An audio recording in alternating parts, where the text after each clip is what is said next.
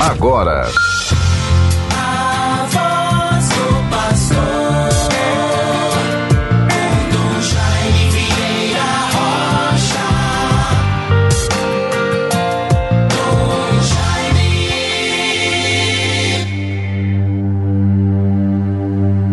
Vinde e escutai todos os que temeis a Deus, e eu vos direi tudo o que o Senhor fez por mim. Aleluia.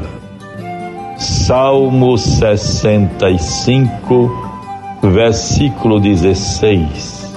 Bons ouvintes, 31 de maio de 2021, esta segunda-feira, procuremos vivê-la sempre numa atitude de ação de graças a Deus.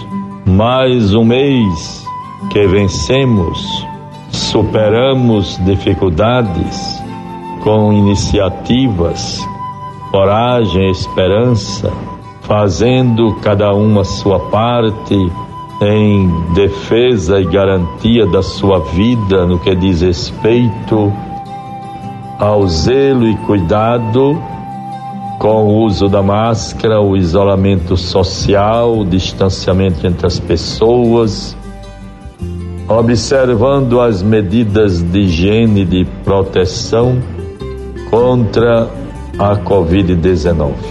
Certamente vamos com muita consciência e clareza percebendo que à medida em que vamos assumindo com corresponsabilidade, consciência cidadã, compromisso, zelo, as recomendações sanitárias, as recomendações dos organismos de saúde e das autoridades sanitárias, nós vamos certamente fazendo a nossa parte com esperança para vencer os desafios deste tempo difícil da pandemia, alimentando a esperança e nos alegrando por percebermos que a pandemia vai tendo controle, as vacinas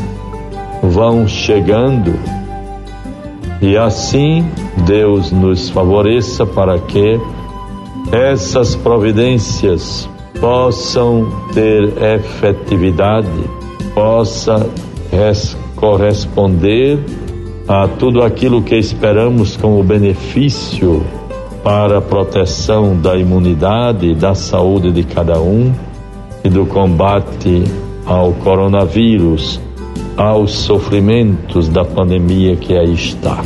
Tenhamos sempre esperança, coragem e perseverança. Assim agradeçamos a Deus. Nos recomendemos à Virgem Santíssima. Hoje, em tantas igrejas e em tantos lugares, nas nossas paróquias, teremos certamente de modo diferente, adaptado à realidade e às exigências, na época, a coroação de Nossa Senhora. É o gesto de amor, o carinho, a devoção, a confiança na intercessão da Virgem Maria por toda a igreja, pelas nossas famílias, pelas nossas necessidades. Nos recomendemos a proteção da Virgem Santíssima, sobretudo os nossos enfermos, os nossos doentes. Bons ouvintes, vejamos bem, a igreja vai prosseguindo o seu ritmo quase que já normal, as atividades na própria sociedade aos poucos vão sendo retomadas e a vivência da nossa fé vai se renovando, se reanimando. Esses dias, com muita alegria, toda a igreja foi tomada de surpresa pela iniciativa do Papa Francisco, dando providências, instruções sobre o Sínodo. É uma reunião que proporciona participação das partes, da comunidade, das pessoas em todos os níveis da vida da igreja, para assim colocar a vivência da fé, o testemunho do povo de Deus nos caminhos indicados não só pela palavra, mas pelo, pelas próprias exigências do tempo presente. E há um documento que diz assim: em outubro próximo, o Papa dará início a um caminho sinodal de três anos e articulando, articulado em três fases: diocesana, continental e universal, feito de consultas e discernimento, que culminará com a Assembleia de outubro de 2023 em Roma. Isto significa, bons ouvintes, que é como se a igreja toda fosse mobilizada para encontros em diversas instâncias, vendo, meditando, a partir de todo o material preparado, conteúdos, e certamente viveremos tempos muito bonitos, empolgantes e renovadores para a vida da igreja. Muito importante. E assim diz o documento: um à escuta dos outros e todos à escuta do Espírito Santo. Nós vamos ter a oportunidade de partilhar os dons. Um à escuta dos outros e todos à escuta do Espírito Santo. Para tornar concreta e visível aquela sinodalidade desejada pelo Papa Francisco desde o início do seu pontificado.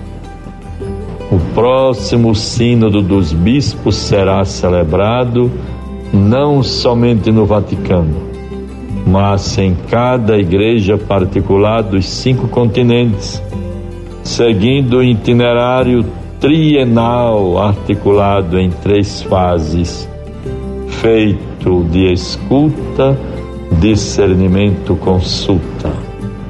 Leigos, sacerdotes, missionários, consagrados, bispos, cardeais, mesmo antes de discutir, refletir, questionar-se sobre a sinodalidade na Assembleia de outubro de 2023 no Vaticano. Se encontrarão, portanto, vivendo-a em primeira pessoa.